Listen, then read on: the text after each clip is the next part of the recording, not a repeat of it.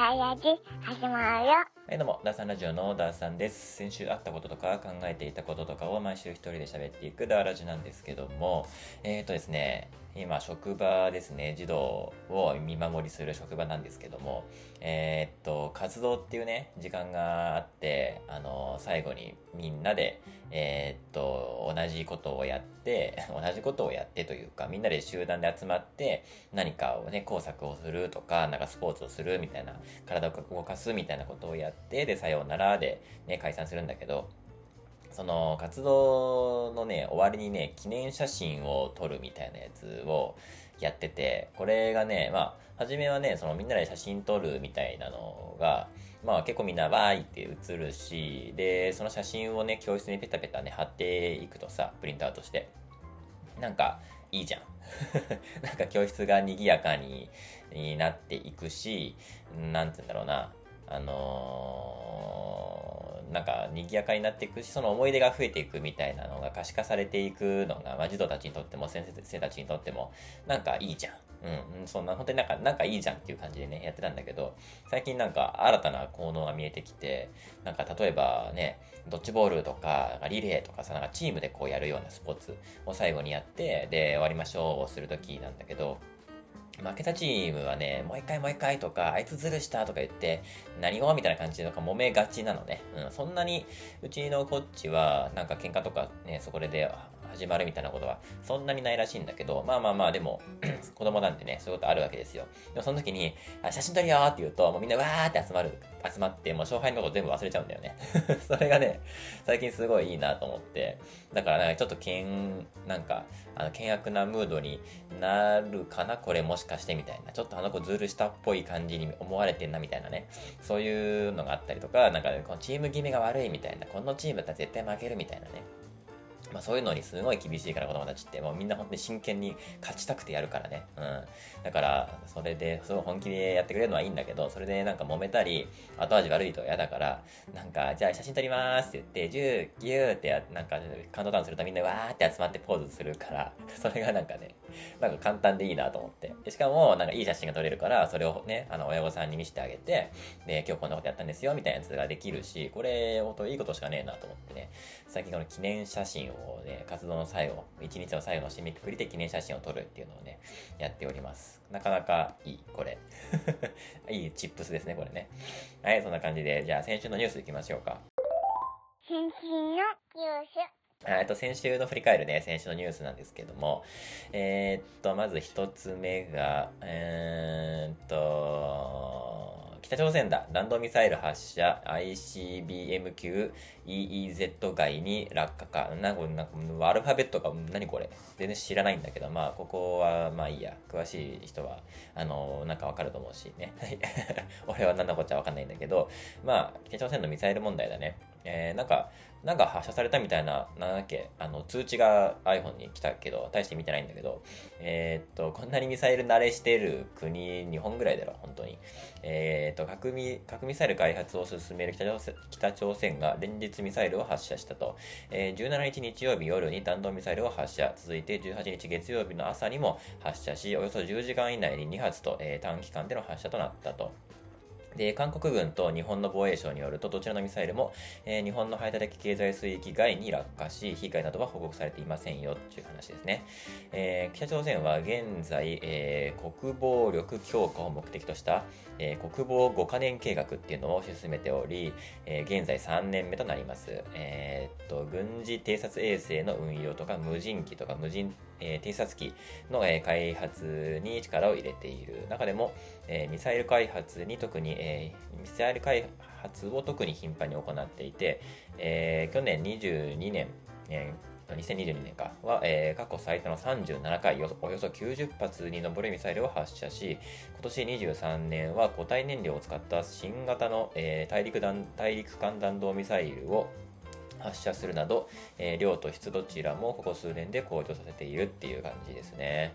うーん、まあなんでこんなことするのっていうのはね、もう本当に昔からなんですけども、まあ国、国内、国外への、まあえー力の誇示が目的ですね。まあ自分の権力の維持ですよね。まあ、国内に対しては、ね、あのーなんだろうな、あのもう今ね、アメリカまで届くような、アメリカ全土にも届くようなミサイルを開発しちゃったよ。だから、僕すごいでしょ強いんだよっていう権力維持ですね。だからもうアメリカから、あの、襲われること心配はないよ。ちゃんと撃退できるよ。みたいなの力を誇示することで、あの、キム政権というか、ね、まあ、自分というよりは自分、まあ、一家だよね。うん。自分のたち一家の力を国内に誇示することと国外に対しても、あの、こんなミサイル持ってんだぜっていうので、えっ、ー、と、だから仲間外れにしないでよねっていう、まあ、クラスにまあ一人いるよね、こういうのね。っていうやつですね。で、まあ、ここで見られるのはね、まあ毎回そうなんだけど、その、韓国とアメリカと日本がまあうまく連携してね、情報共有し合ってる中で、やっぱロシアとか中国みたいな独裁国家っていうのが、なぜか北朝鮮を、えっ、ー、と、護衛する、護衛というか擁護するような、えー、立場ですよね。うん、まあ、独裁者ってね、集まりがちなんでね、こういうところでやっぱり集まってきますよね。で、ね、亡命したね、あの、よく YouTube とかでね、北朝鮮から亡命してきた YouTuber とかいますけど、あの、亡命した北朝鮮のハッカーとかがね、あの、韓国のコンテンツを一生懸命、日本のものとかもあるのかな。まあ、まあでも基本的には近い韓国ですよね。言葉もね、同じだし。同じなのかな？同じだと思うけど、あの、韓国のドラマとかがね、やっぱすごい、やっぱいいらしいですね。韓国内、韓国ドラマとかを、あの、北朝鮮にね、流してあげるみたいなやつを一生懸命やってたりするらしいですね。で、まあ、ロシアのね、昔のね、ロシアもそうですけど、あの、独裁国家がさ、西側諸国のさ、楽しいコンテンツみたいなものが、もう国内に入ったらまずいからさ、我が国が、ね、なんだろうな、最強だ、みたいなね、うん、外の、あの、国々っていうのは、あの、罪人であって、みたいなね、愚かであって、野蛮であって、で、我々が一番優秀なんだ、みたいなので、あの、独裁にやってるね、国っていうのは、他の国のキラキラしたね、ディズニーランドとかね、知られたらダメだから、北朝鮮民とかにさ、ディズニーランドとかで紹介したらもうみんなびっくりしちゃうからさ、そんなバレちゃいけないから、うん、他の国にある楽しいコンテンツ、他の国はもっと進んでいて、すごい楽しくて、ね今なんでもうクリスマス一色でね、なんかね、男女がもうお揃いのコーデなどしてね、街を練り歩くなどするわけですよ。もうデートのよそ行きでね、キラキラした街並みをね、あのー、ね、イチャイチャするとかね、そういうのとか知らないからさ、ね、見せてあげたいぐらいですけどね、本当に。だから、そのが本当にね、情報が入ってきちゃうとまずいからさ、情報統制すごいじゃん。ロシアも中国も北朝鮮北朝鮮もね。うん、だから、ね、そういうなんか一体感あるよね。うん、昔なんだっけな、結構昔の話だけど北朝鮮北朝鮮から送られてきたスパイが韓国で捕まってで2人いたうちの1人は奥歯に仕込まれていた生産カリの毒薬で自ら死んででもう1人が女の人だったんだけどその人はすぐ口を押さえられて死ぬことができなかったんだよね。でもう何を言っても口を割らないみたいな。ね。感じだったんだけど、あのたまたま場所を移した時に、あのソウルを通ったんだよね。あの、韓国の首都ソウルですよ。で、その夜景を見た時に、あの、初めて喋ったらしいですね。で、北朝鮮では、あのなんだろうな、北朝鮮というのは本当に夢の国であって、あのなんだろうな、世界のトップというか、なんというかね、素晴らしい国っていうのをね、ずっと教え込まれて、子供の頃からね、教え込まれていたスパイなんだけど、それはお前騙されてるよって何か言ってもやっぱ信じないんだよね。うん。こんなね、野蛮な奴らに騙されてたまるかみたいな。私は祖国のためにね、スパイ活動をなんか遂行するんだ。で、それが叶わないんだったら、あの、言われた通りに私は死ぬみたいなことをね、本当に思っているね、あの、スパイだったんだけど、でも、その情報部員のね、スパイの女の人は、そのソウルの夜景を見て、あ、騙されてたんだってことに気づいたんだよね。うん。あの夜景というかね、もう、ね、北朝鮮なんてね、夜真っ暗ですから。こんなキラキラしてて、車が行き交っててね、で人がね、人がね、いっぱい行き交ってて、わあ、こんな、世界はこんな街なんだみたいなね、発展してるんだ。で、うちの国はもうボロボロで、ね、ハリボテの、ね、国でみたいなのね、私が騙されてたんだって言って、いろいろバーって喋るみたいな。で、そこで、なんか日本語がすごい流暢だったんだよね。で、その日本語は誰に教わったんだって話になって、で、えっ、と、北朝鮮に拉致された日本人っていうのが、ここで初めて発見されるんだよね。うん、ずっと行方不明だったんだけど、その行方不明だった人たちっていうのが、北朝鮮にね、海で拉致されて、で、北朝鮮に無理やり連れてこられて、日本語教育をさせられてたみたいなね。うん。で、その、北朝鮮から韓国に送られてきた北朝鮮の諜報員が、なぜか日本語が流暢にしゃべれるっていうので、そう。で、なんか日本人のふりをしてきたんだっけな、そういや。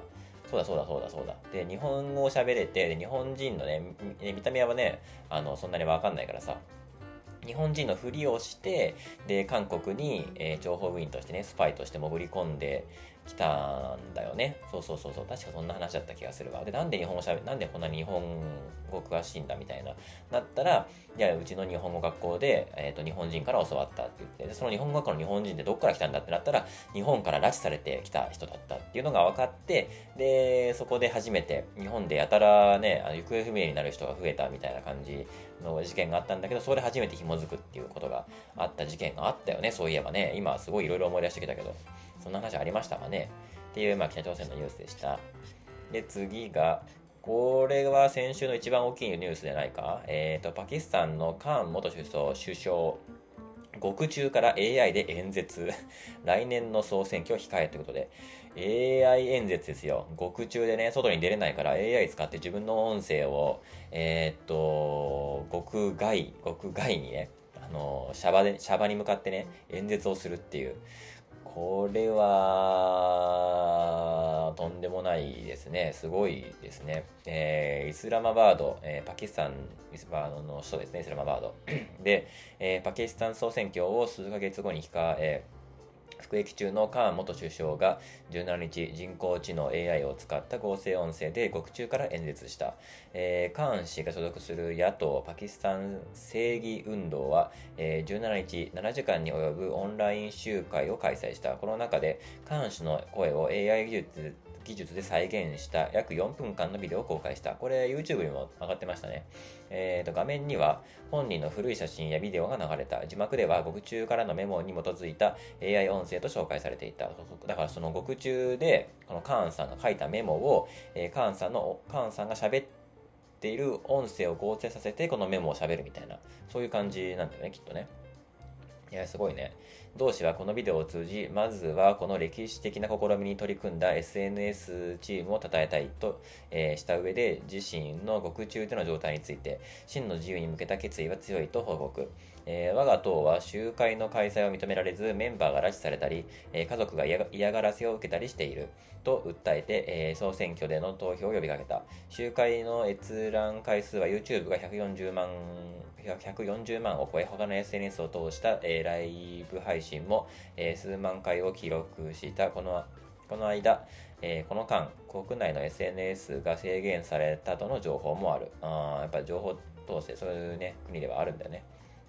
AI 音声の使用は国各国家による弾圧との戦いを挙げる政治家らが AI 技術をいかに活用しているかを示す一つの例と位置づけられると。まあ、なんかね、音声って、今僕もね、こうやってラジオ、ね、番組3つ今運営してるけど、この音声ってね、あの、心に届きやすいらしいですね。で、映像よりもね、そのインパクトで強いらしくて、なんか映像の方がね、残る気がするけど、やっぱ音声、声のこの音声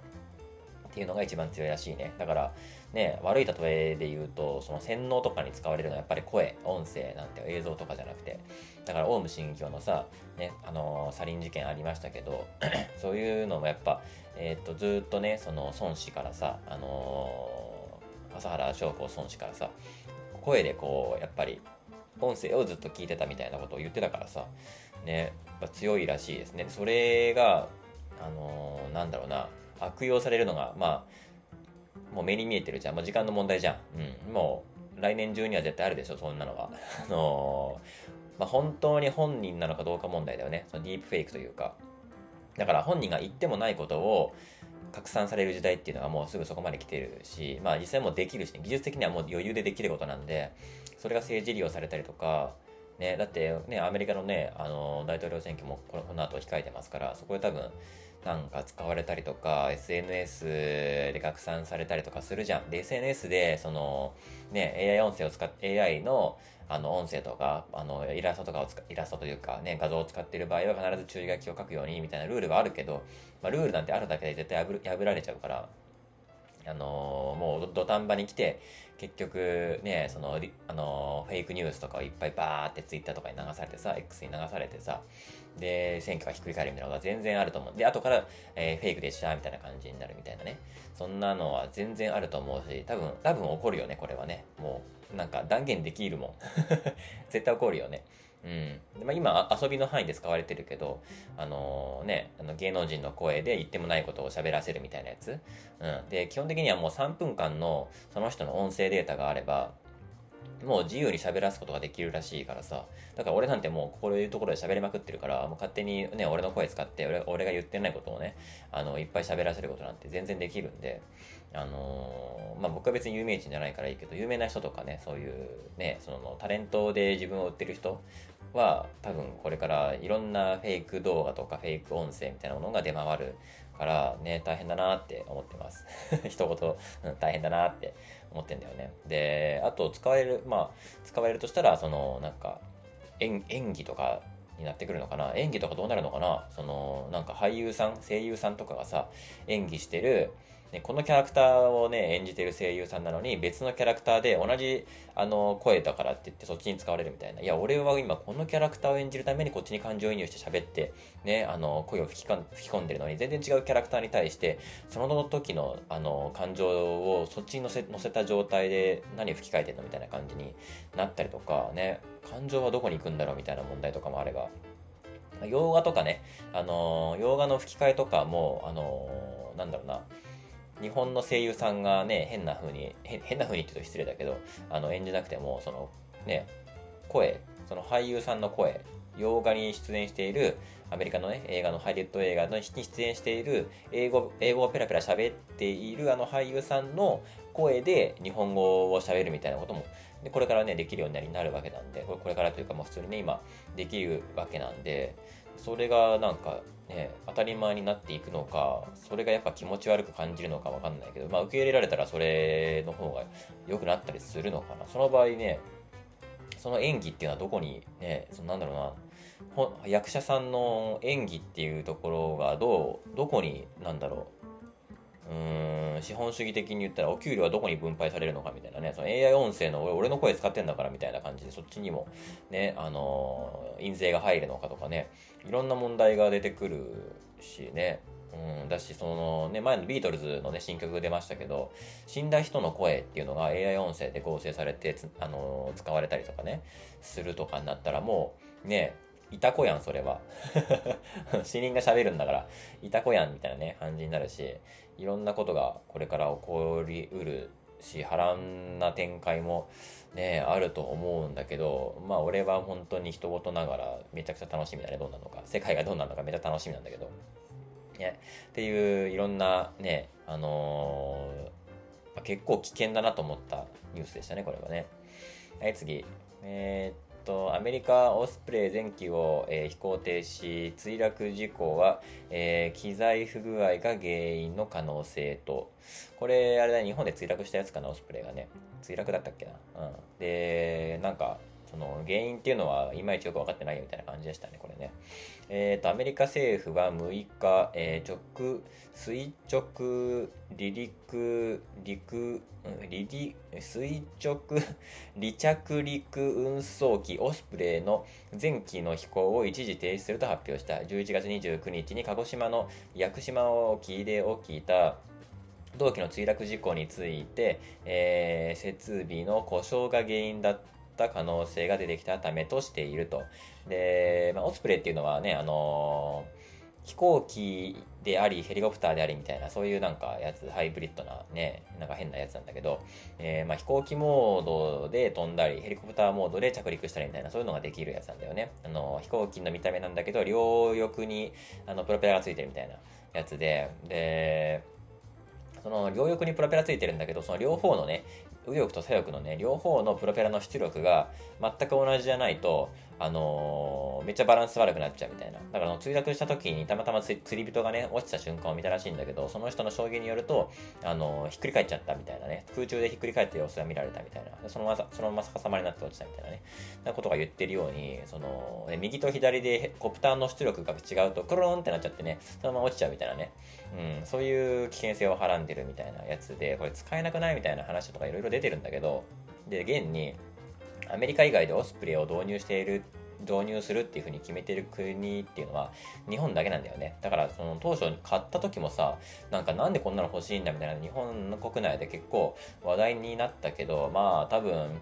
なんだろうな作っちゃったから日本産買ってよって言われてああじゃあ買いますみたいな感じで買っちゃったんだろうねっていうなんかあのそのそんな空気の時あったよね昔ね。で,、えー、で実際アメリカでも陸軍でこれ導入してないんだよね。アメリカも導入してないのに日本だけがね導入してるみたいな。よくわかんないこのオスプレイっていうねあのヘリコプター飛行機なんだけどそのなじゃあなんで日本は買ったのかみたいなそういう説明欲しいよねこれね。うんこんな事故も起こしてね。まあそのこの事故がどれだけのもんなのかわかんないけど本当にこのねオスプレイだけに焦点を当てるべきではないと思うし他他のいろんなね事故と比べてどうなのかみたいなね。うんだ意外と一般的ぐらいな規模なのかそれとやっぱオスプレイだけがこんなに事故りまくってんのかね。やっぱあのバイアスありますのであのなんかファクトだけをこう見たいところはあるかな。うん。なんかね、その日本のメディアってさ、その、なんだっけ、なんだっけな、メディアにおける、なんか自由度ランキングみたいなやつあるじゃん、世界で。うん。その、まあ、北朝鮮とかロシアとか中国とかはもう最下位なんだけど、あの、言論統制がやばいからね。うん。だけど、まあ、自由にどれだけ報道できているか、どれだけ、あの、報道規制が、報道規制というかさ、報道の自由がね、あの、か認められている国かみたいな順位あるけど、日本って確か70何位とかで結構やばいみたいな感じなんだよね。日本国内にいるとそんなのわかんないけど、でもかなり偏りがあるニュースを我々は、あの、聞いてるんだよね。だからね、そのちゃんとしたニュースというか、情報を知りたかったら海外のニュースとかいっぱい見た方がいいみたいなのね、あるから、あんまり俺も日本のニュース見ないんだけど、ね、そういうのがあるから、オスプレイのことばっかり日本の国内で報道報道されていて、あの、世界的にはどうなのかみたいな、実際のファクトはどうなのかみたいな、そういう、そういうのとかちゃんとね、見たいと思ったニュースだったね、これはね。はい、ニュースはこんな感じで、えー今週のお話に行きましょうか。今週のお話。えー、と今週の、まあ、お話というか思い出というか、まあ、一応ねこれ Vlog なんでね Vlog っていうのはあのビデオじゃなくてボイスの方の Vlog なんですけど先週だったことを話すんだけどえっ、とですね、えーまあ、職場の話なんだけど、えー職員間での職員間のコンセンサスの希薄さが生むしわ寄せってことでえっ、とねなんだろうなまあいろいろ今の職場に入ってていろんなことをやってはいるんだけど、まあ、まずそのなんだろうな体制、ま、体制というかもうチームの体制みたいなものがすごい俗人的なもので仕組みが全くなくて。でなんかなんだろうなマニュアルもなくてみたいななんかすごい各々が自由に動いていてでそこにあまり責任が責任が問われないというとなんか違う気がするな。なんて言うんだろうな。うんなんかバタバタしたら一日終わったねって言ってまた次の日に行くみたいな。で、頭の中もどちらかったままだし、教室の中とかオフィスもどちらかったままで、その次の日に行くみたいな。で、そのままもう何ヶ月も経ってるみたいな。っていう、なんか、基本的に放置された、なんだろうな、あのー現場でリーダーもいなければ、なんだろうな、その役職もないみたいな、すごい、すごい職場だったんだけど、あのーで、まあ僕が入って、で、まず休憩時間を取るようにしたのと、で職員に役割を与えたのとうーんとまあもちろんね、まあ、俺がやりたいのはもう本当は児童の児童の見守りというかその、まあ、子供たちとの、えーっと子供たちと一緒に過ごすことを通じてそのなんだろうな本当に世界を捉え直すというかねいろんな資産に富むのやっぱ子供と本当に1時間いるだけで3分喋るだけでやっぱ知の爆発が起こるからさそれをそれを体験したくて俺はね今の職場にいるんだけど子供に囲まれながらあのその中であの事故だ事故と社会のねあのななんだろうな接点みたいなものを改め直すようなねあのなんかなんだろうな出家みたいなこと言ってるけど あの出家しに行ってるみたいな感覚なんだよね。まあ遊びに行ってる感覚ではあるんだけどぶっちゃけ、うん。まあ、こんなこと言ったら怒られちゃうかもしれないけど、まあ、時給1000円だからいいじゃんって感じなんだけどね。もう時給1000円以上の働きはせんぞっていう感じ感じなんだけどあの本当にまあ気持ちとしては遊びに行ってる感じなんですよ。今日も子供たちと遊ぼうみたいなね。うん、本当に子供たちを観察することで、社会のいろんなことをなんかメタ目線で見れたりとか、自分のことっていうのは改め直したりとか、考えにふけってみたりするきっかけがすごいいっぱいもらえるので、なんか遊びに行ってる半分学びに行ってるみたいな、そんな感覚の職場なんだけど。で、まあ、働き始めて、で、そういうね、その、全く、あの、現場が機能していないみたいなことが、ね、あのー、分かってでは、で、まとめようとしてるリーダーっぽい人もいるんだけど、まあ、すごい大変だなと思って、で、まずこう、仕組みを作りましょうってなって、で、もう、ろくに休憩時間すら取れてないような現場だったから、ね、あのー、もう、勤怠管理もね、あの、管理人が勤怠管理もできてないし、みたいな、そんな感じだったんで、まずはもう、あのー、残業しないみたいな、残業するんじゃなくて、ちゃんと休憩するみたいな。で、まあ、初めはな、あんまり受け入れられなかったんだけど、そのね、だから仕事を終わらせるには残業するしかないし、休憩削るしかないじゃんみたいな、そういうマインドだからさ、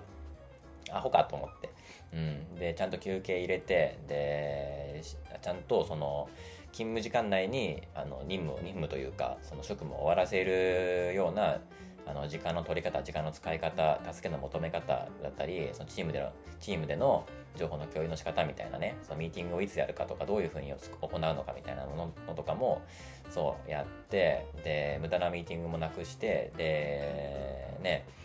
こういう、このタイミングで、ここで、えー、一気にミーティングを行うみたいなのとかの仕組みとかを、まあ、ここ半年でね、入社してもう半年経つんだけど、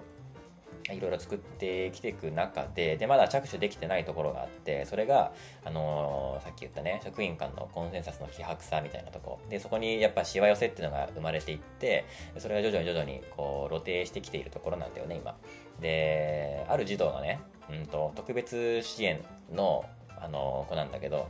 何年生かな ?1 年生か2年生か、本当にまあちっちゃい子なんだけどさ、その子がね、あの、裸足で外を走り回って泥だらけになって、まあそれは別にいいんだけど、洗えばね。うん。で、そのままね、あの、教室内に入って走り回っちゃったらしくて、一昨日だったっけな、俺がいない時だったんだけど、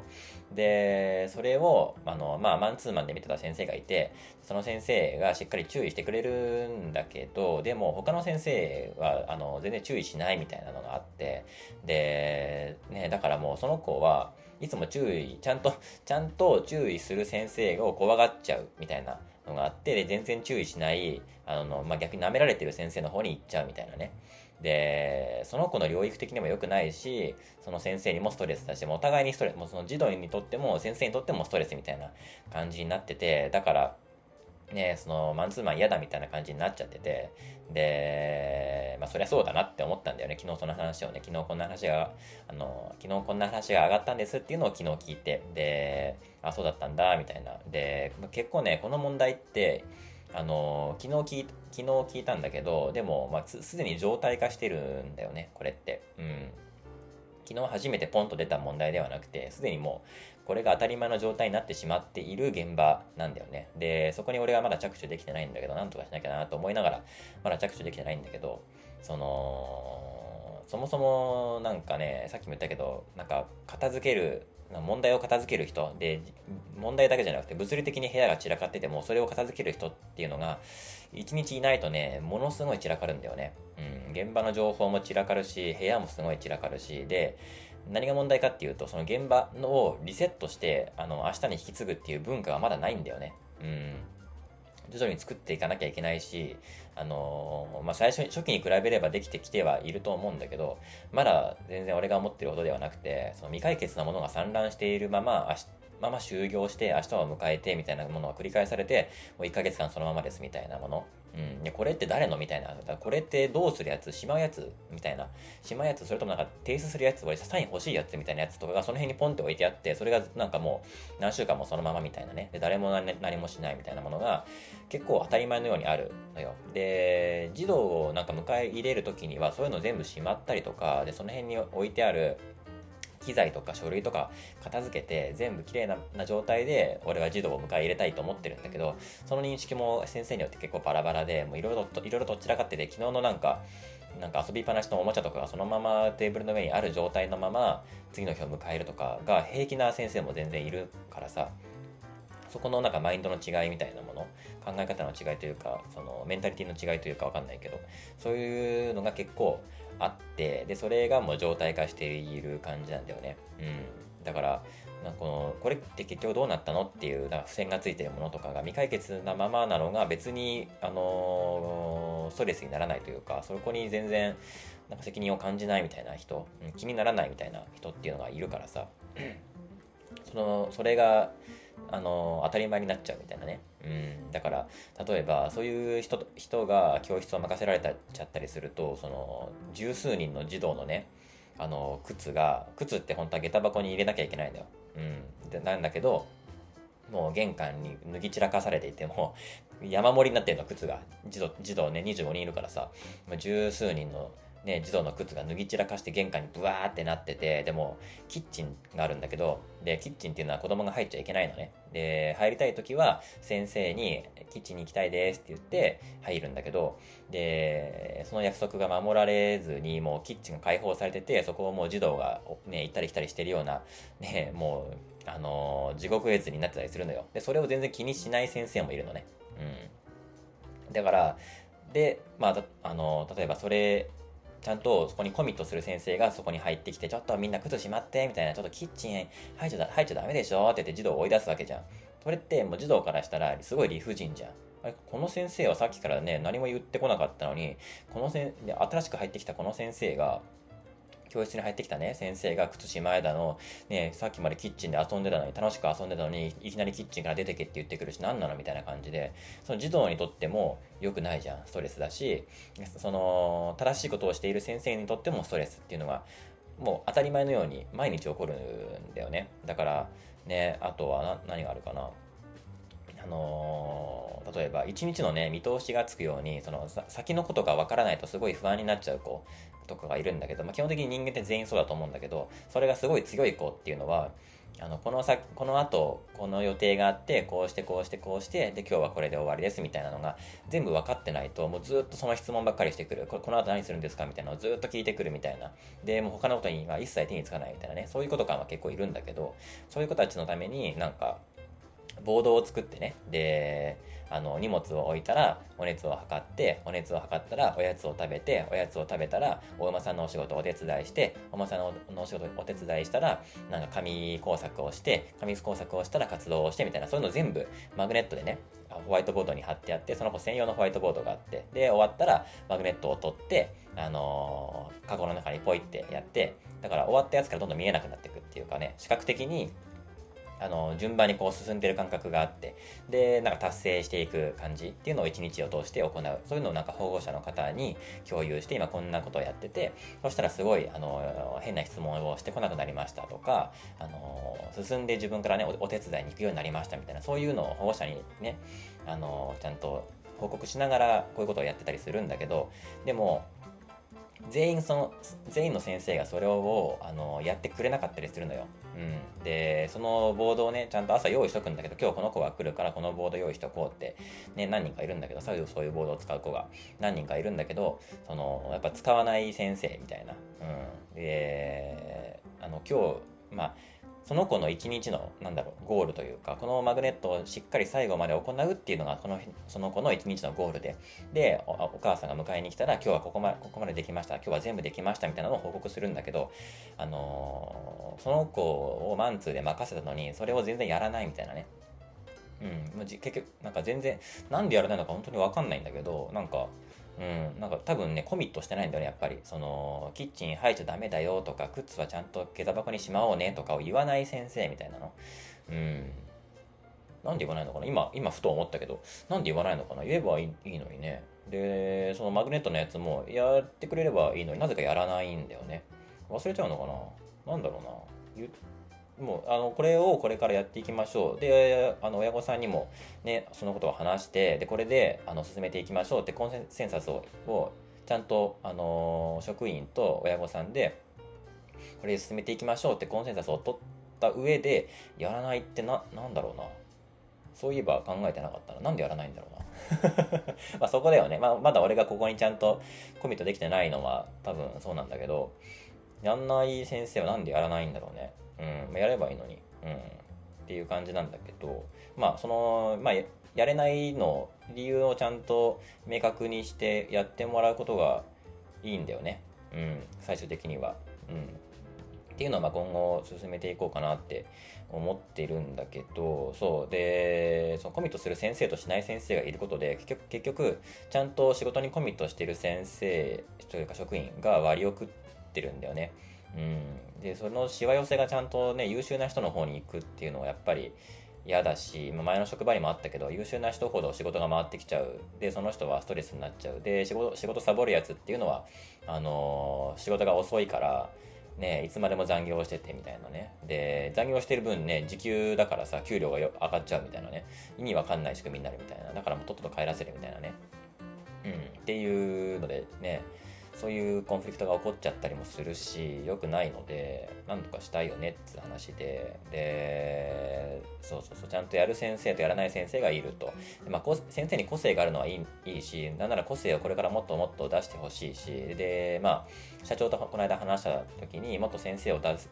来年のまあまあ、個人的な抱負としてはもっとね先生を出す、うん、児童に対しても先生の個性を出していく。そして、えー、と保護者、うん、保護者に対しても先生の、えーキャラクターっていうのを押し出していくみたいなものを話したんだけど、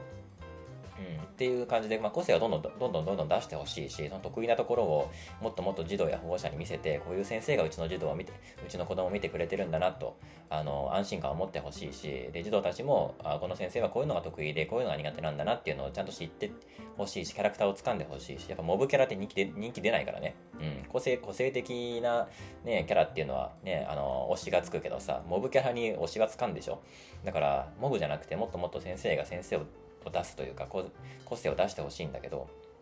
ただそのの個性を出すとのとはまた別でそのやることをやってほしくて あの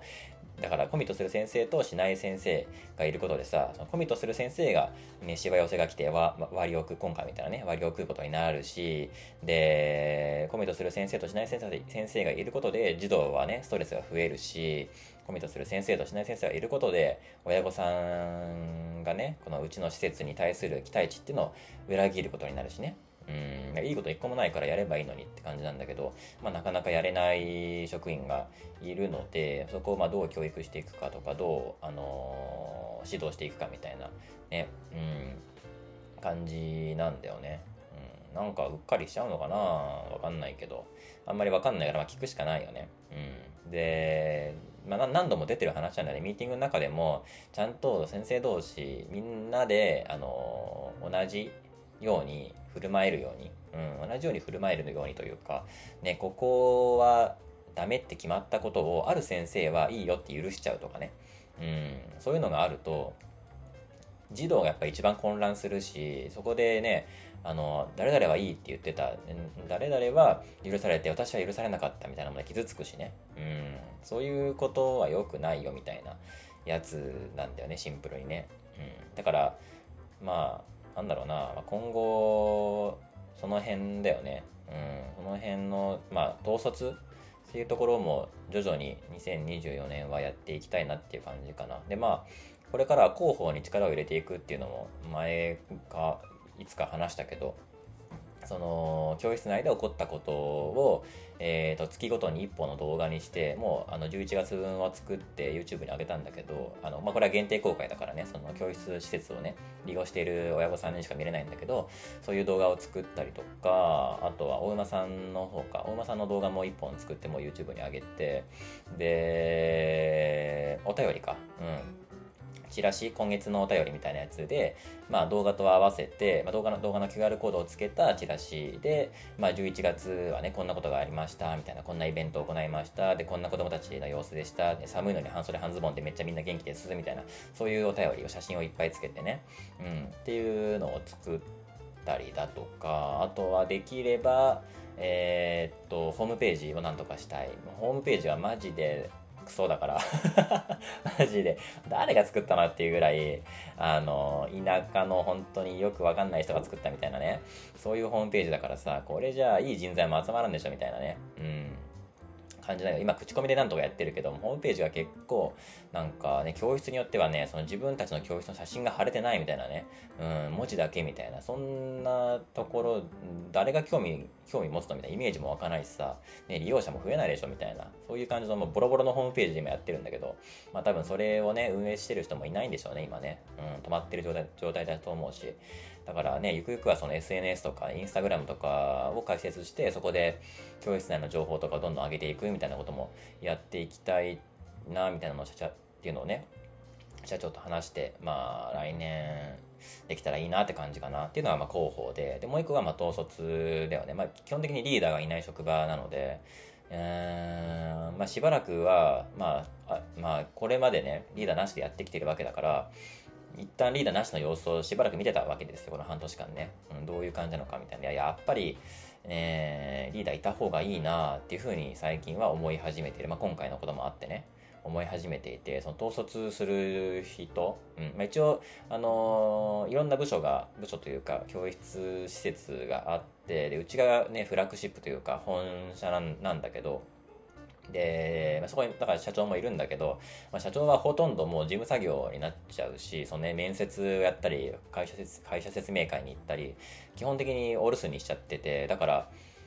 リーダーというか、その統率、指揮を取る人っていうのがいないんだよね。だからそこでなんかあえて役職をちゃんと作った方がよくて、で、人間って役職を与えるとその通りに動くっていうね、性質があるから、あの、本能的にね。だから役割を与えるっていうのはある程度っていうかまあま、全くない頃よりはやったけど、うん、教室が2つあるからあのあなたは教室1ですあなたは教室2に行ってくださいみたいなそれぐらいの振り分けとかは今してるんだけどでもその場所だけじゃなくてさ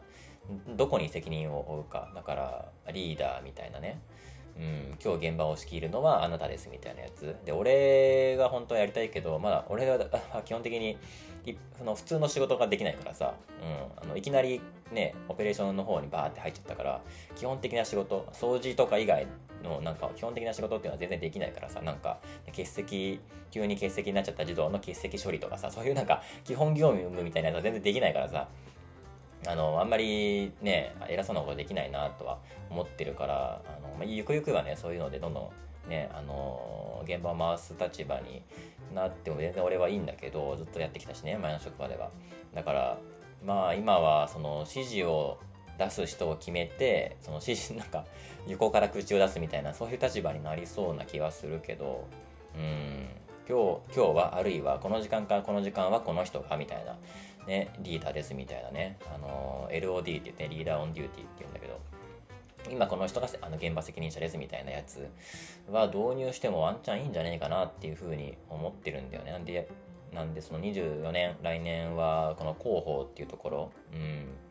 あのー、まあ、広報なんで、まあ、外に出してゆくゆくはね、外に出していきたいんですよ。この中で行われていること。この浜松にさ、こんな大間さんとね、戯れたりとかする、こんな児童施設はあるんだっていうのを意外とみんな知らないし、まあ、俺も知らなかったしね、知られてない。で、今、最近ようやく口コミですごい広がってきて、あの、新規利用者がすごい、問い合わせすごいんだけど、今。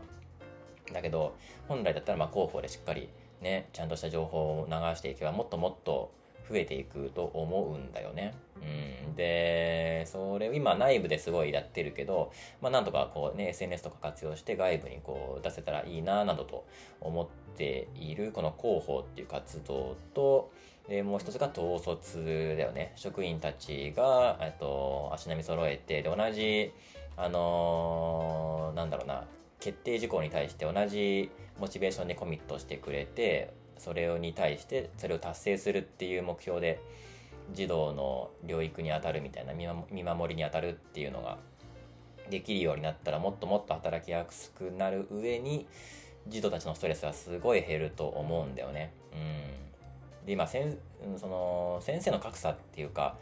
なんだろうな、自分で決められない先生がいるからさ、ね、この時どうしたらいいですか？つって俺に聞いてくるみたいなね、バイトに聞かないでみたいな感じなんだけど、その、本当に、本当にちっちゃい判断、うん、これぐらい自分で判断してよみたいな本当にちっちゃい判断も全然決められないみたいな。まあそう、まあ、しょうがないけどねそれは現場のなんだろうな経験積まないと分かんなかったりとか、不安なんだろうなとかね、うん、その人の性格もあるだろうしあるんだけど、うん、で、うん、だしやっぱり結局その時頑張って自分で判断したことがすごい間違ったりするするからまあだからまあ人に聞くのかって思ったりもするしね難しいよね。本当にいろんな人がいるからね。誰もが優秀じゃないし、で、こその優秀っていうのも、その、ここ、こういう面においてはこの人は優秀だけど、こういう面においては全くみたいなの全然あるし、なんなら俺が一番それがひどいと思うし、基本的な仕事全然できないくせにいろいろ言うみたいなね、うん、みたいなのもあるから、うん、だろうし、結構そういう面では全然不安定なんだけど、そうね、結構、なんだろうな、割と遊びに行ってる感覚ではあるけど、まあ、いろんな問題点が出てくると、ついそこにね、あの口出したくなっちゃうので、まあ、なんだろうな、社長もね、なんか、その、正社員にしようかなとか言ってたから、なんか、なんかもしランクが上がったら、ちゃんとやろうかなって思うしね、その役職とか役割とかで、やっぱり人って、ね、結構見るから、飯田さんなんか、そういう役職になったんだと思ったら、俺が結構偉そうなこと言ってもなんか聞いてくれたりとかするんじゃないかな、みたいなね。みんな全然聞いてくれるんだよね。うん、すごい。うん、まあ、年上だからかな、んかわかんないけど、うん、この新米で PayPay の俺の意見をみんな聞いてくれるし、動いてくれるから本当にありがたいんだけど、うん、まあこの広報っていうのと統率、うん、っていうのの仕組みっていうのは、作っていきたいね。まあこれあんまりやると児童と関われないから本末転倒ではあるんだけど、まあでも実際ね、その運営をやることも楽しいっちゃ楽しいからね。うん。まあそんな感じになりそうな2024年でございますということで、えー、これが今年最後の、あれかな、収録、収録というか配信になるのかな？次回はもう1日なのかな？月曜日になりますので、うん、そうだね。次回はもう1月1日元旦だ。明けましておめでとうになっちゃうね。はい、それでは、えー、そんな感じで終わりましょうか。えー、じゃあまた来週のダラジで、んなんか挨拶した方がいい ?2023 年みたいな。その、前回してないと思うけど、ね、2023年も、あのー、終わりましたが、えー、っと、なんて言うんだっけ？新年の挨拶ってなんて言うんだっけ？お後がよろしいようでじゃなくて、えっと、なんだろう。全然出てこないや。新年の挨拶なんかめったに、めったにしないというか、基本一人で過ごすからな。しないもんな。えー、っと、良いお年をだ。良いお年をだ。2023年もありがとうございました。それでは皆さん、良いお年を。来年、えー、2024年の1月1日、来週の奈良時でまたお会いしましょう。バイバイ。